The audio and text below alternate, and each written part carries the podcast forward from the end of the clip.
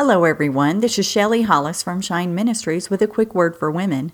Here we are at the brink of two thousand twelve, and I am so excited, but maybe you are not. Perhaps in two thousand eleven you had a God-sized idea to accomplish something great for the kingdom, but it has gone nowhere. Well, I have some good news for you today. When you have a God-sized idea that is truly from Him, He will accomplish it. Think about Habakkuk. Yes, I said Habakkuk. He asked God a simple question in chapter two. How long, O Lord?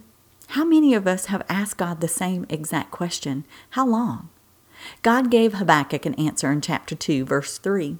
For the vision is yet for the appointed time. It hastens toward the goal, and it will not fail. Though it tarries, wait for it, for it will certainly come. It will not delay. But don't let your waiting be passive. Make sure you are using your gifts and talents to help accomplish that vision, and then turn it over to God, who will accomplish it at the appointed time. This has been a quick word for women with Shelley Hollis from Shine Ministries, and I'm living expectantly. You can find us on the web at shine dash ministries dot com.